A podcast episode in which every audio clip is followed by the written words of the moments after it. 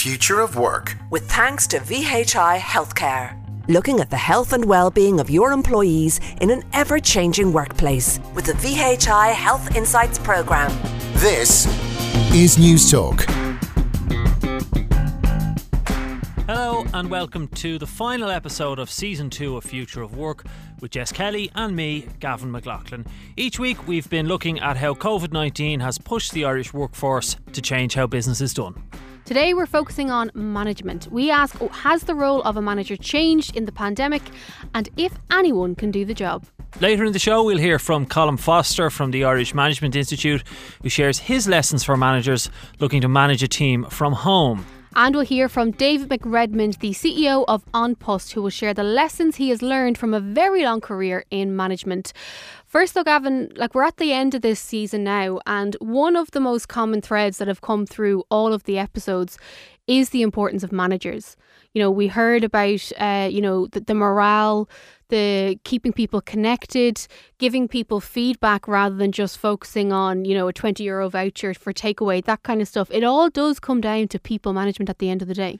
Yeah, and I think one of the, the big takeaways I have from this series is that there isn't necessarily the right type of training uh, out there for, for managers. So like when you're starting out in your career, you know, you're, you're kind of focused more on technical areas, aren't you? And mm-hmm. then people kind of go into their job, they excel in whatever technical area they're working in, and that identifies them as perhaps a prime candidate to move into the world of management. But just because you're an expert in, in you know, your day job, that doesn't mean you're going to be a good manager. They're very different gigs, and really it's all about the people skills mm-hmm. uh, and, and whether you actually have those. So I think there's a, a growing awareness of, of this, and, and certainly this pandemic has brought that to the fore, because a lot of people, you know, as we know, are working remotely and they, they may be struggling with various things, and it's important, I think, for managers to show that they can understand that and support people uh, in the difficulties that they face.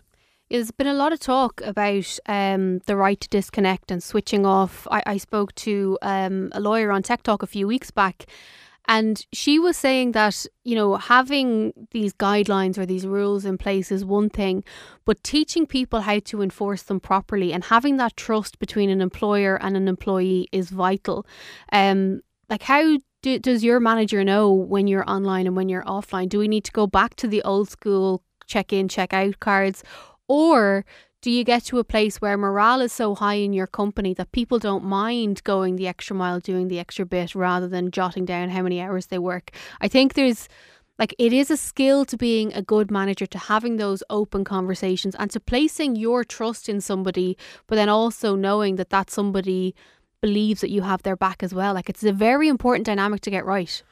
Yeah, and there, there is a balance to be struck, and um, I often think a lot of the modern commentary around it, as we've discussed, it's all about sort of supporting people and helping people that you work for, and that's the way to create uh, the most productive work environment. But I do think the old-fashioned stick has a place as well. You know, everyone is motivated by different things, and I do think in, in some instances, you know, if you want to get the best results, maybe you do have to break out the stick. And, um, you know, sometimes I, I think that, that maybe gets forgotten a little bit. One thing that I think is crucial for managers is the ability to hire good people. Mm-hmm. Really difficult thing to do. And, uh, you know, I suppose if you want to get to the place where you can be a little bit more hands-off and you don't feel like you have to be, uh, you know, sort of supervising people really, really closely, the ability to be able to spot somebody good and hire them is a really, really important skill to have. So uh, I'm looking forward to discussing that a little bit further la- uh, later on. I want to ask you, do you fancy being a manager? I mean, it's kind of it's kind of what happens, isn't it? Uh, you know, when you, you start out, you progress into your mid-career and, and later on, later on, a lot of times, you know, if you want to earn more money and move up the, the ladder, you have to you have to manage people. Mm. Would you fancy giving it a go?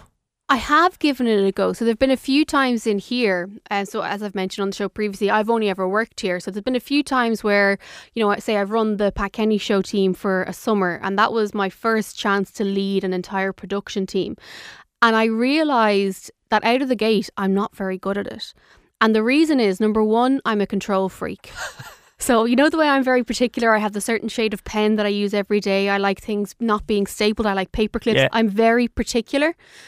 And I just expect everybody, or I did expect everybody to just get my little weird quirks and, and be on my page. I don't like delegating because firstly, I feel bad that I'm giving people things to do, even though that's your role as a manager. Yeah. And then I'm also like, oh, but th- like they won't use the correct font. Like I like Arial fourteen and some people like Times New Roman. So, and again, that's a really bad trait.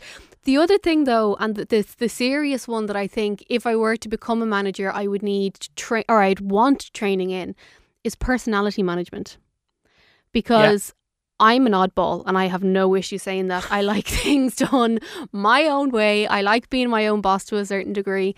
But when you have different types of personality, I'd love to know what we what you mentioned there, of, you know, what motivates people. How do you coax quiet people out of their shells? How do you put the loud ones back in their box? How do you ensure that maybe someone who's got something going on at home still feels able to be comfortable and secure and happy in the workplace? And how much do you coax what's going on with them in their personal lives out of them? Like it, it's it's a fine art, I think. And that's before you then do your actual job. That's just the personality management side of things. So I think between being a control freak and then not being that great with people, I think I would need a lot of work. And I probably have just talked myself out of promotion there, but sure, look, it's fine. Yeah, well, it's, for me, the thing is, and I, I kind of did bits and pieces of it in the, in the previous gig, just sort of day-to-day stuff, not really sort of long-term strategy or, or long-term performance management. But uh, the thing that jumps out at me is I, I, I don't like conflict. I find mm. it very difficult, and I kind of would try and avoid it as much as I can. And uh, I think conflict is inevitable, like when you're in a management gig, and sometimes actually it's necessary and it can be a good thing to engage in it. But I, I definitely think I, I, I would find that whole element of it very difficult. And then you have to make decisions, obviously, about hiring people, which we've just spoken about, but firing people. Oh, I'd hate as it. Well. I would hate it. I'd and sooner just quit my job and be like, do you know what, take my job. T- like you can, obviously you can understand on an abstract level that sometimes in, in, it's in the best interest of the organisation and the people who are going to stay, you know, mm-hmm. things have to be commercially viable. But to actually have to take the decision to actually, you know, let people go from uh, from their gigs is uh, not something I'd relish either. No, and that is something that over the last twelve or fourteen months we've seen a lot of here in Ireland. Not performance related issues, but just businesses have faced challenges, and whether that was line managers calling employees to tell them that the business won't be reopening, or that, you know, they have to face a pay cut, that is quite difficult. And, you know, something I've been talking to my friends about recently, those who are in management positions, like, who supports the managers? If you have to call fifteen people and tell them that they're losing their jobs or that they're getting a pay cut, and you have people heartbroken down the line going, well, geez, I don't know if I'll be able to afford childcare, or, you know, I've got three kids under yeah. the age of seven. What do I do now? That's a big enough burden for a manager, particularly sort of middle management, to be facing, because maybe they're not on the huge, ridiculous salary that you get when you're kind of the, the most senior executive in a company. It's it's the middle management people that I think are kind of the unsung heroes, but are also the ones that, if they are not trained adequately, They, they could actually cause a lot of damage to the underlings. Yeah, and, and you know, you reminded me of a, a story I heard from somebody who worked in middle management in banking mm. during the, the oh eight crisis, and was called in one morning by their manager, said, right, go and fire your team. Oof. And that was kind of it. They had to let the team go uh, that morning. So, you know, obviously uh, that's not something I think that, that people would relish, but this is the reality. And, and in terms of support, I mean, I suppose you you got to think it's the the board, uh, the the role of chairperson is, is very important, I think, in, in supporting the chief executive, uh, and uh, you know, I suppose the, the H R department would be the other people as well.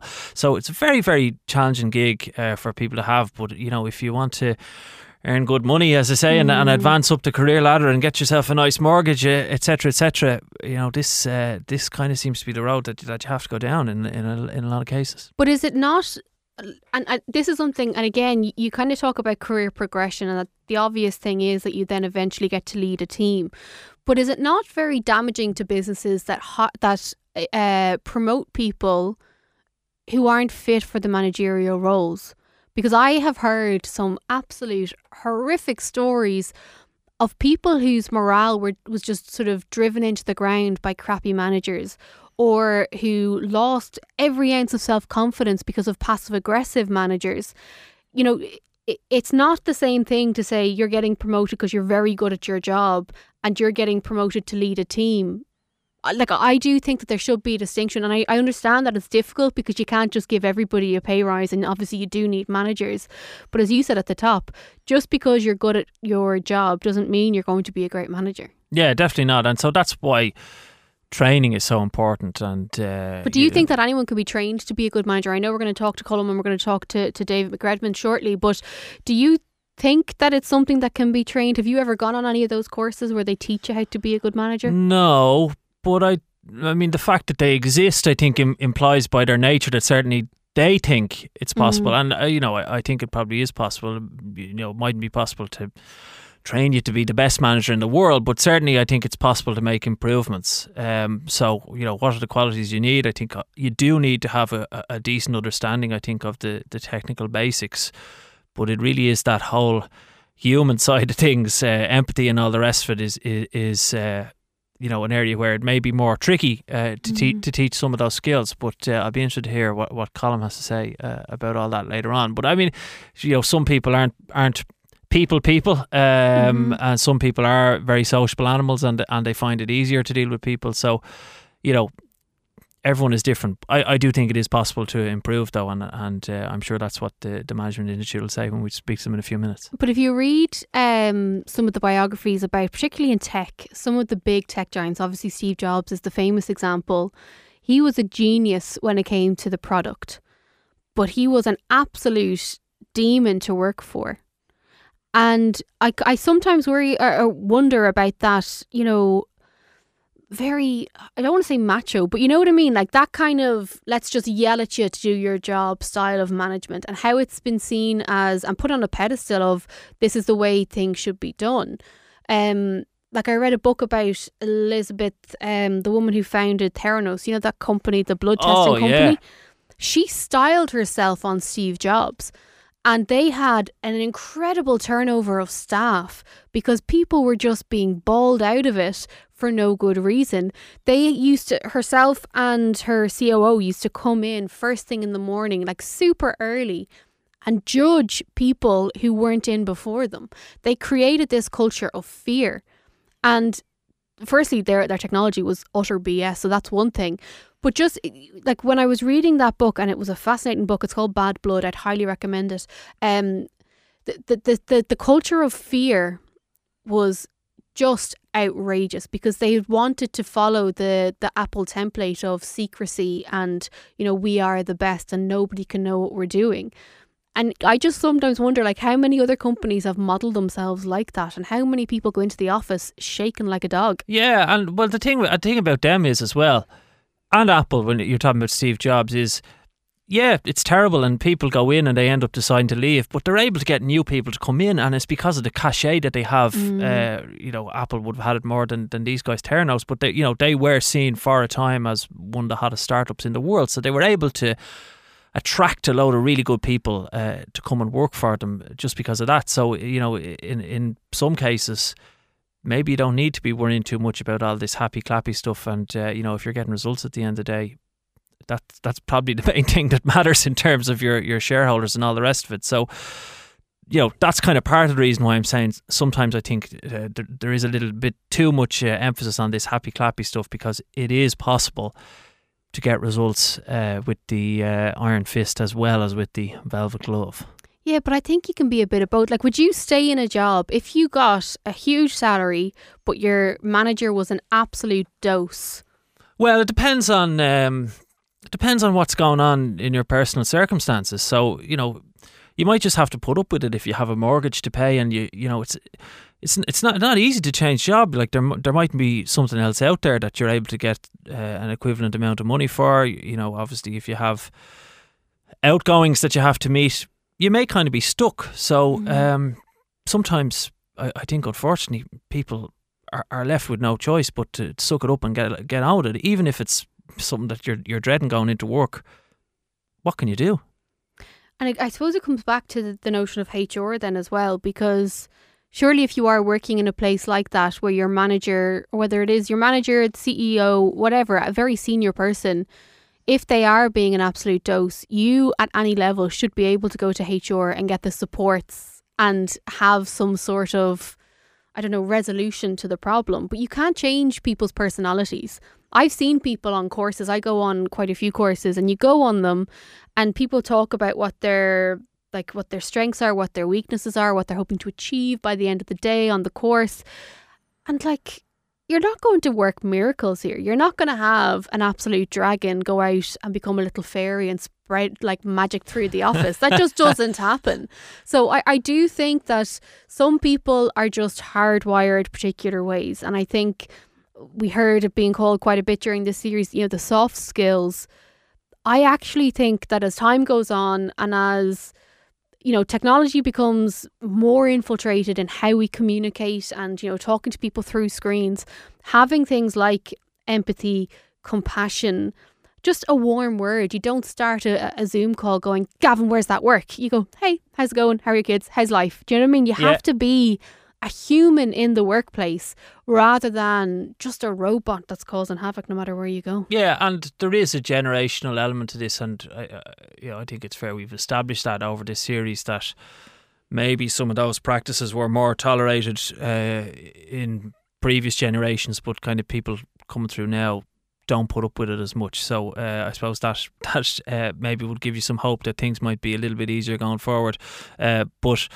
Just to reiterate, I do think there is a, there is a, a, a time maybe where the, the stick can be good if you if you you know if you aren't getting results and you need to get them. Okay, well, let's find out how managers are being taught. Coming up next here on News Talk, we'll hear from Colum Foster, the Irish Management Institute's Director of Executive Education. Future of Work, with thanks to V H I Healthcare. Looking at the health and well-being of your employees in an ever-changing workplace with the V H I Health Insights programme. This is News Talk. Welcome back to Future of Work with Jess Kelly and Gavin McLaughlin. We're joined now by Colum Foster of the Irish Management Institute. He is the Director of Executive Education. Uh, Colum, you're very welcome to the show. Um, myself and Gavin were chatting before the break about the importance of managers, I suppose. And we both sort of posed the question, can anybody become a manager? Uh, what what would your answer to that be? It's a good, good question, Jess. And I think the um, the answer to can anybody become a manager is resolutely yes. But there's a big difference between being a manager and being a leader. So uh, management is a role into which you can be appointed. So things like, you know, delegating and planning and organising and functional skills, those are things that you can learn.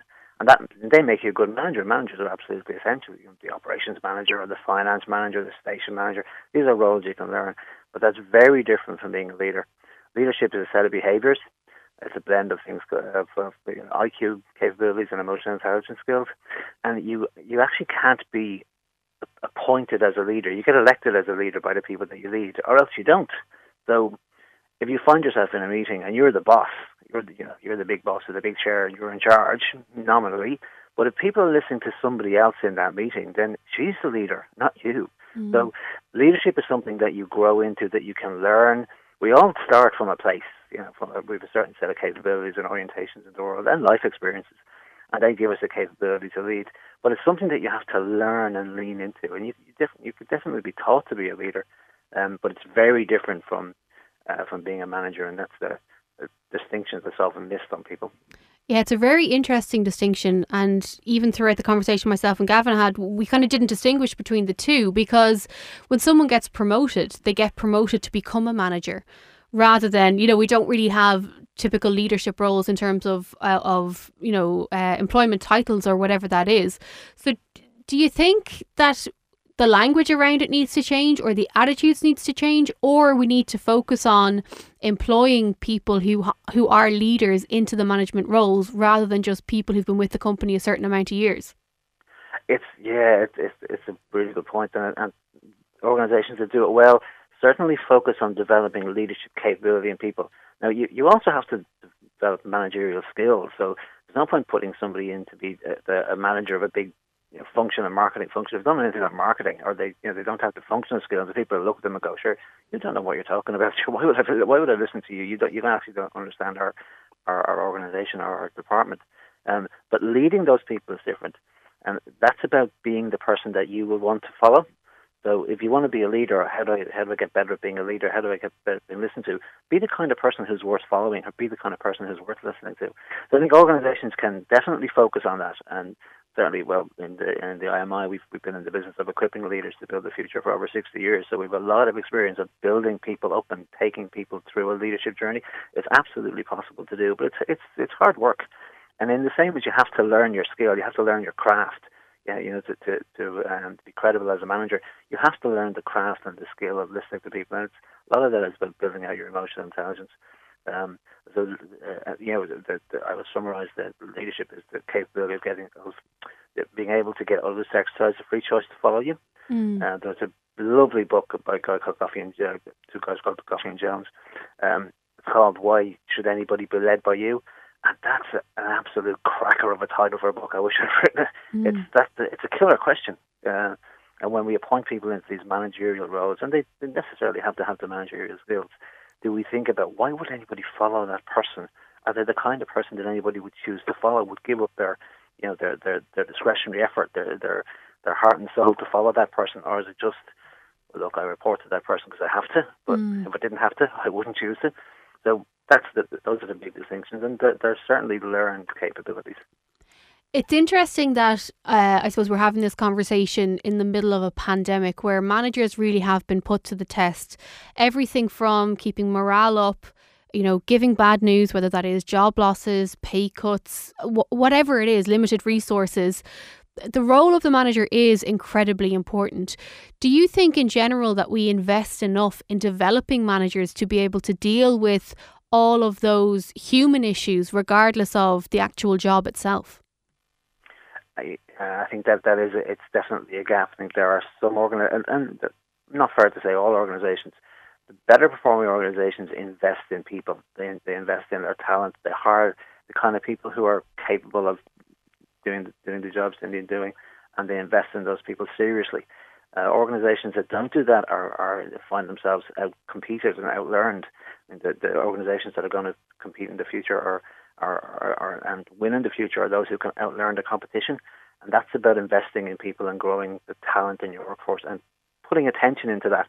So um, one of the, one of the things that uh, kind of sports, and one of the things that you that you learn from from understanding sports psychology and sports physiology, and that there's kind of learned in the last twenty years is that rest is, is as important as competing and as training.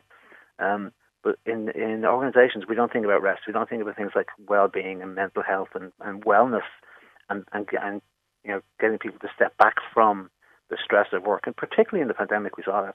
How much stress were people under? Not just working from home, but their organizations were under threat, their jobs were under threat, all that kind of stuff. Um, Um, and organizations that took well-being and mental health and, and learning and nurturing and caring for people and making sure they were heard, making sure they were empathized with, those have those people have grown what's called a psychological contract. They've grown an even more committed, engaged workforce. And those organizations that don't really do that, that still try to manage people by, you know, micromanaging or task or focus or, you know, checklists, those people have kind of broken the psychological contract. Uh, and and they're, they've taken a couple of steps back, and when they go back into work and whatever that looks like, they're going to be starting from behind the ball. And those organizations that really invested in people, really thought about people, really empathized with, with their people, really led their people well, have grown the psychological contract, have grown the sense of purpose. And those people, those organizations will push on, and they will continue to be the organizations that invest in people, and genuinely invest in people. Um, mm. An awful lot of organizations just say, oh, people are best resource. You know, we look at their mission statement, the first line is people are our best resource, but nothing about how they behave would, would lend you to, to form that opinion about them. So, so some organizations, in fairness, we have some great Irish organizations, we come and work with us in the I M I all the time. They're doing fantastic work on, on growing leadership and developing people, but um, there's certainly organizations who wouldn't fit that bill. Yeah. And unfortunately, you know, like we have the, you know, Great Place to Work awards. There's so many different accolades for places that are great. It would be good if we kind of put a bit more of a spotlight on the areas that need to be improved. And there's been a lot of talk about obviously remote working and how to keep the chins up, I suppose, as people adapt to this new way of working. I was on your website earlier on, and I saw that there are courses now for uh, remote people management and keeping that morale up. How like if one, one of the things that we mentioned in a previous show is, what if you've got somebody on your team who's very quiet, and they're normally quiet in the office, but it's easier that for them to hide when they're working from home? And how do you ensure that people don't get fully left behind or lose their confidence during this time of remote working, so that when they do come back to the building, they have the confidence to speak out in a meeting, or that they, they, they make themselves known and their present known, presence known within the building? Yeah, uh, well, a couple of interesting things are happening uh, just in, in terms of that remote working dynamic, because what what uh, and, and to a certain extent, some of the quieter, the more introverted, quieter people are coming out of their shell, because remote working, or at least virtual working, facilitates those quieter people who, who are not loud in meetings, who don't make their presence felt, or are a little bit shy. You know, the um, online collab- collaboration tools can actually suit those people much better. So we're beginning to see pockets of, uh, particularly organizations that lean into the technology, you know, use the technology for what it can do rather than resisting technology.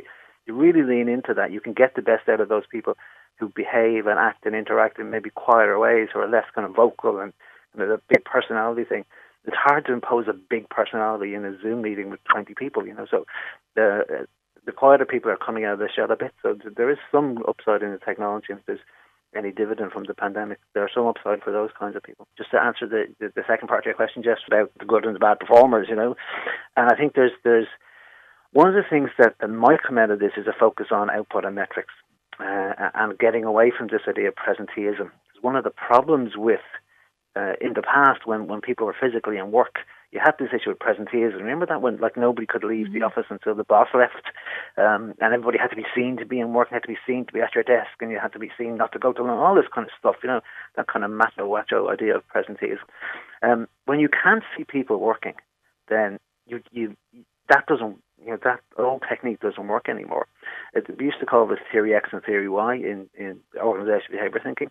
So theory X was, you know, You know, people run faster when chased by hungry bears, you know, that kind of thing. That you manage people with tasks and you focus on them, you might you reward and recognition, all that kind of stuff. And theory Y was that if you just get out of the way, people want to do a good job. Just give them the tools and let them at it. They will do a good job. People are motivated to do good work.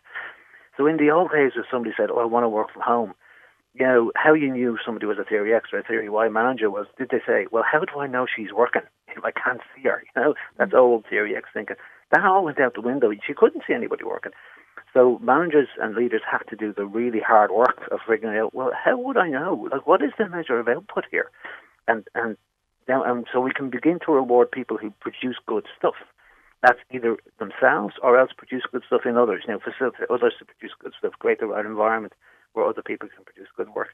So we're beginning to have to focus on that and not focus on this old style, you know, are you, are you stuck at your desk for twelve hours a day? So that's potentially, that's a good thing to come out of the pandemic.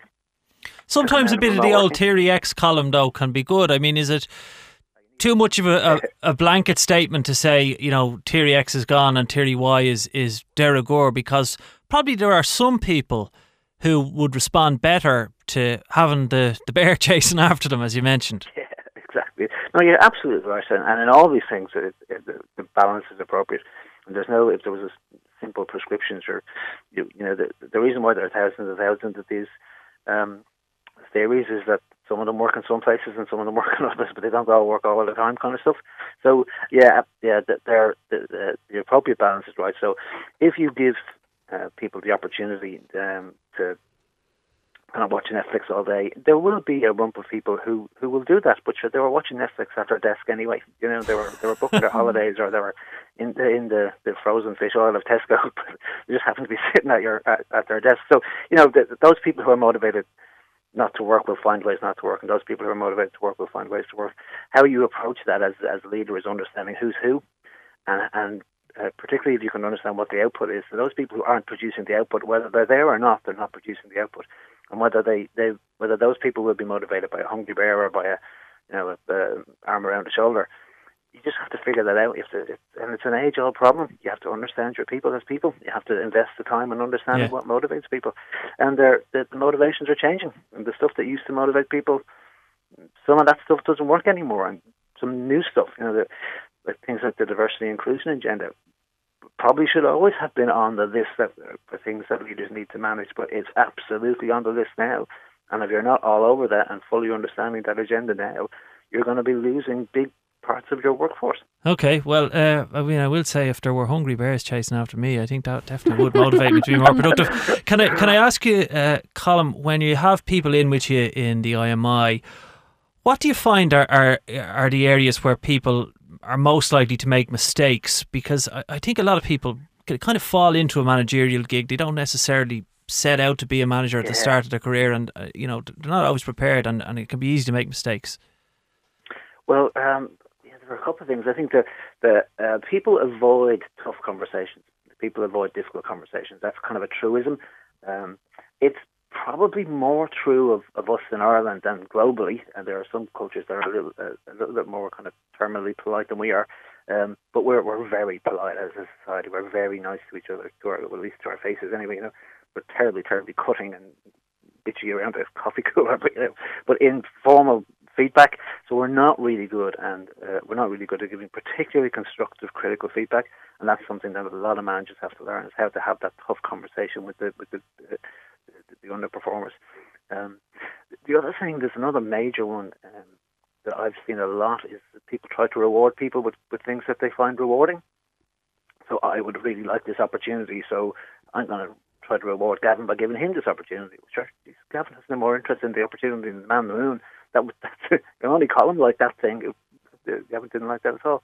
So trying to motivate people with stuff that you find motivating is a, is a, a major skill. And then the, just that whole ability to have the honest, tough conversation in a in a critical way. You know, um, I think there's a brilliant example, actually. Jacinda Ardern is, is a fantastic role model for leadership at the minute. And one of the things that she's showing is how to be compassionate and strong. You know, but being sympathetic, being empathetic, being kind, being compassionate doesn't mean that you're weak in any way. And and maybe you would have got that impression from some other leaders that thought you had to be kind of tough and bolshy in, in order to be seen as strong. But I think there you have somebody on the world stage and leading in a very different way. And I think it's a very positive thing. Yeah, it really does come back to, I suppose, in quotes, the soft skills that we've heard so much about over the last six weeks.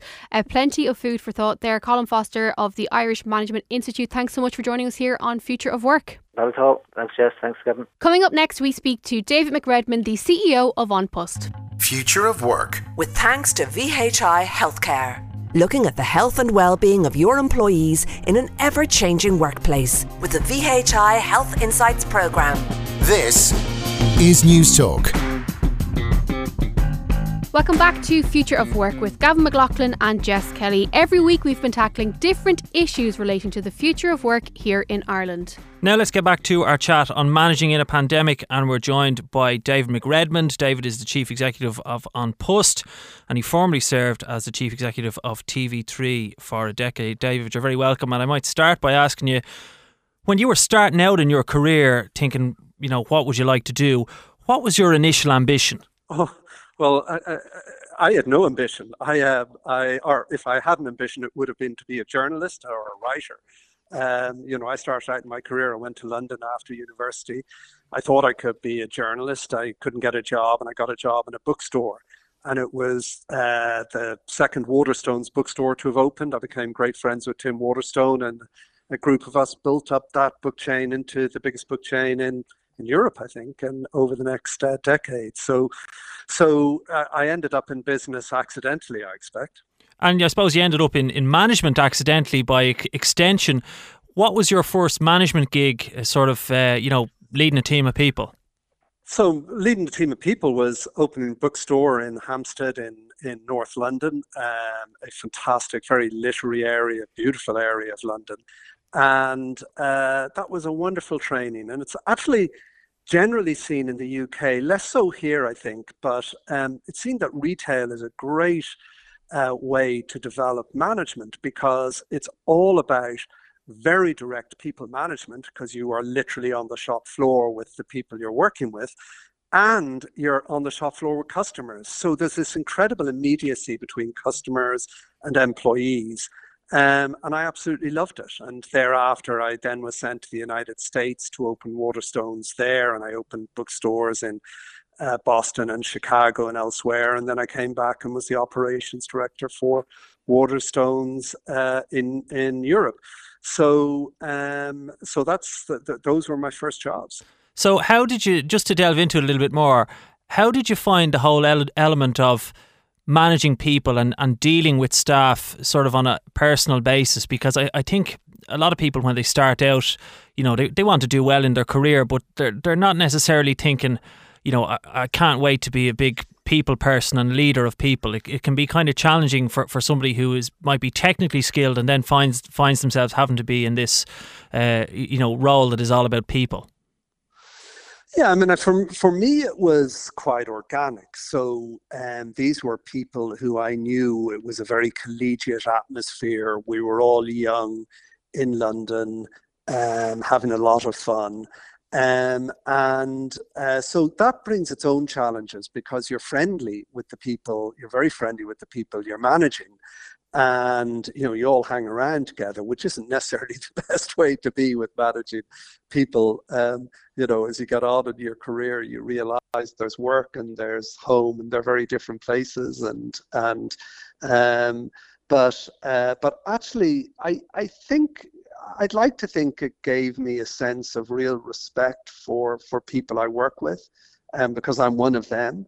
Um, and I think that that's a very fundamental piece of good management, is to realize you're you're the same as everybody else. I mean, there's nothing worse than than than a manager who whose power has gone to their head or something. And and I'm sure at yeah. times I've probably behaved like that. Everybody does. Um, but you know, you essentially remember that that. This is, you know, and when I manage people now, this this is who I was, you know, five years ago, or several levels down. This is who I was a decade ago, or, um, and and you know how you'd like to be managed, and that can be a very good way to make decisions about how you manage people. If we fast forward to today, something I'm always curious about is, how do you divide up your time? Like, there's so much to do, so how do you make sure you're not swamped by one thing and sort of ignoring another? It's it's amazing. I mean, it's it sounds, I'm going to sound so old now, but um, like I, I started off my career with, there were barely computers. I mean, we had just about had computers, but there was certainly no internet. Um, there wasn't there wasn't email um, as we know it now. And so in some ways it became a bit easier, you know, if if the way you're being managed is your postman comes in at the morning, that, that, that kind of separates your time. I mean, I worked, um, Waterstones was acquired by W H Smith, a very old English company. And those old British companies like, you know, W H Smith or Boots or Cadbury's or um, Glaxo, you know, they had fantastic management training programs, and we were endlessly going in programs around time management, et cetera. But the essential thing is is the same rule, is to separate the urgent from the important, and to make sure the urgent doesn't crowd everything out. So even today, I'm very very cautious about making sure that I have times which are my own time, so I can do my own thinking and my own reflection. And I think that's an incredibly important part of work, good, deep reflection. Um, so that's time you just carve out. I learned how to do it technically uh, when I was trained to do it, but I've learned it since yeah. as as something that is, is, is natural. And the other thing I would say, though, is this sense that that somehow your work is your own time. It's not really. I mean, I, I often, the most often complaint I get from people coming into management is, God, there's too many meetings. If only there weren't so many meetings, I could get on with my work. And I have to point out and say, no, the meetings are your work. The meetings are my work. That's how we work. We work through conversation and collaboration and debate. And and so I think as you develop, you you, you learn to develop those skills and and make sure you don't let the, a big task list uh, dominate. Earlier in the programme, myself and Jess were, were talking about, you know, what what must be some of the most difficult elements of management, which is that sometimes you have to make the decision to let people go. So how, David, do you steel yourself to have to do something like that, which obviously has very serious consequences for people's personal lives? Oh, it's a, it's a, and particularly when when you know, you're first in management and you're more junior, that is that is the literally the most horrendous and difficult piece. And and if it's horrendous and difficult for you as a manager, it's much worse for the employee who you have to let go. And in a sense, it doesn't get easier. It does change, but um, you know, at first you you know you follow all the rule books and make sure you do it very formally and properly and do those things as you should do. But to a degree, that can be slightly inhuman, um, as you're trying to do it properly and protect the company and do it legally right and all of that. I think as you get more senior and with more senior people, um, and I've been on both sides of it, um, I don't think anybody can get through a career without having to be uh, on both sides, having to be moved on as well. Um, I, I think what happens is you realize these are adult conversations. They're adult to adult conversations. We reach a point where we realize, you know what, I've probably done my job here and maybe somebody else can do a better job. And and uh, likewise, with somebody who works for you, you have those conversations. And so, so once you get to that point where you have enough confidence to be able to do that, without having to resort to the very strict uh, rule book, um, you have a more human conversation and engagement.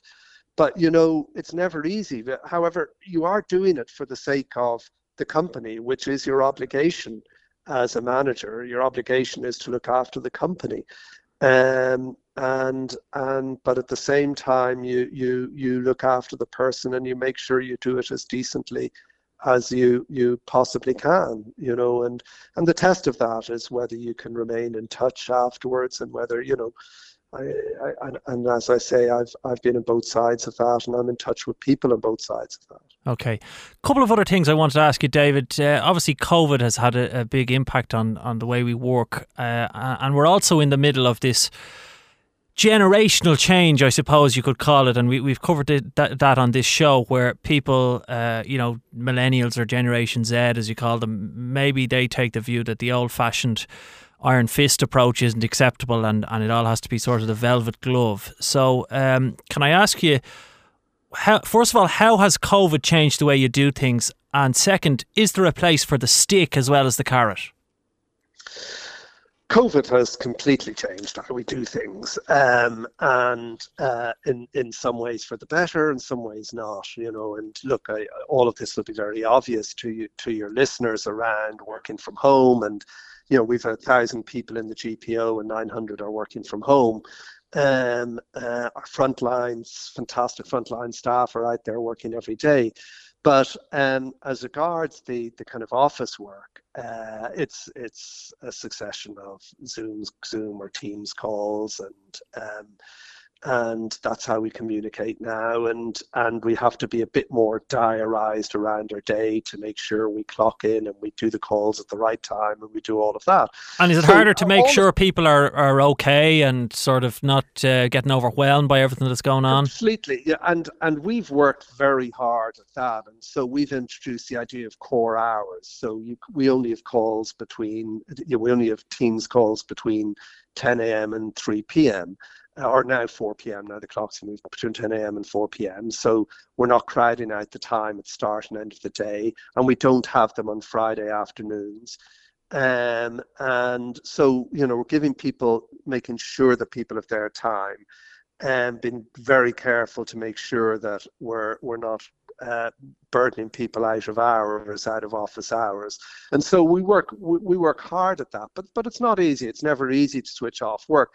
I find that as a senior person, I find it from my role less difficult because I'm used to that anyway, where, you know, the, the most difficult thing about work isn't the work, it's it's the mind. It's, it's that it's always on your mind, and if you could leave your mind behind, that would be a great way to get a break. But unfortunately, mm. I wake up on Saturday morning with my mind, and, you know, that's that takes a lot of uh, self-training, self-discipline to be able, and indeed routines, whether you go go for a run or go for a swim or whatever you do, to be able to almost cleanse your mind. That that those those um, tactics of of personal preservation are really important. There's only so much a company can do to help people with that.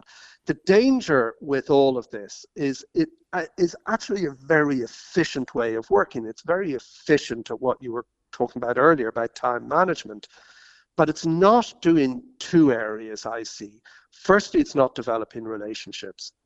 And work is all about relationships. Work's all about collaboration. And um, it's not developing that. And in a sense, we're all doing okay because we're we're borrowing from the bank of relationships we built up before the pandemic. That's going to gradually wither away.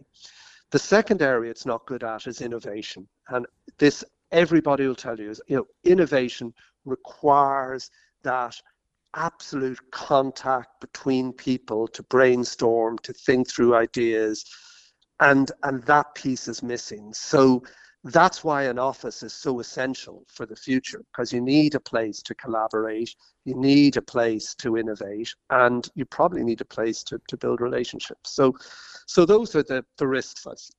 One thing that I'm uh, quite curious about, David, is is the notion of mentors and mentorships. Because we heard in part two of the show from Colum Foster from the Irish Management Institute, who said that there's a distinction to be made between management and leadership. And I think, you know, sometimes people need to have a mentor, someone they can go to for guidance or to bounce ideas off, to sort of nurture that leadership side and to develop those skills. What's your view on mentorships? Oh, I think it's I, I think it's great to have mentors. I've I've had great mentors in my career, and when I haven't had them, the times I haven't had them, I've really missed it. And you're so spot on. I mean, the distinction between management and leadership is is the most challenging one, um, because management is quite often, or very often, about control, about getting things done, about being productive, about tasks. Leadership is almost the opposite in every single case. It's about losing, giving away control.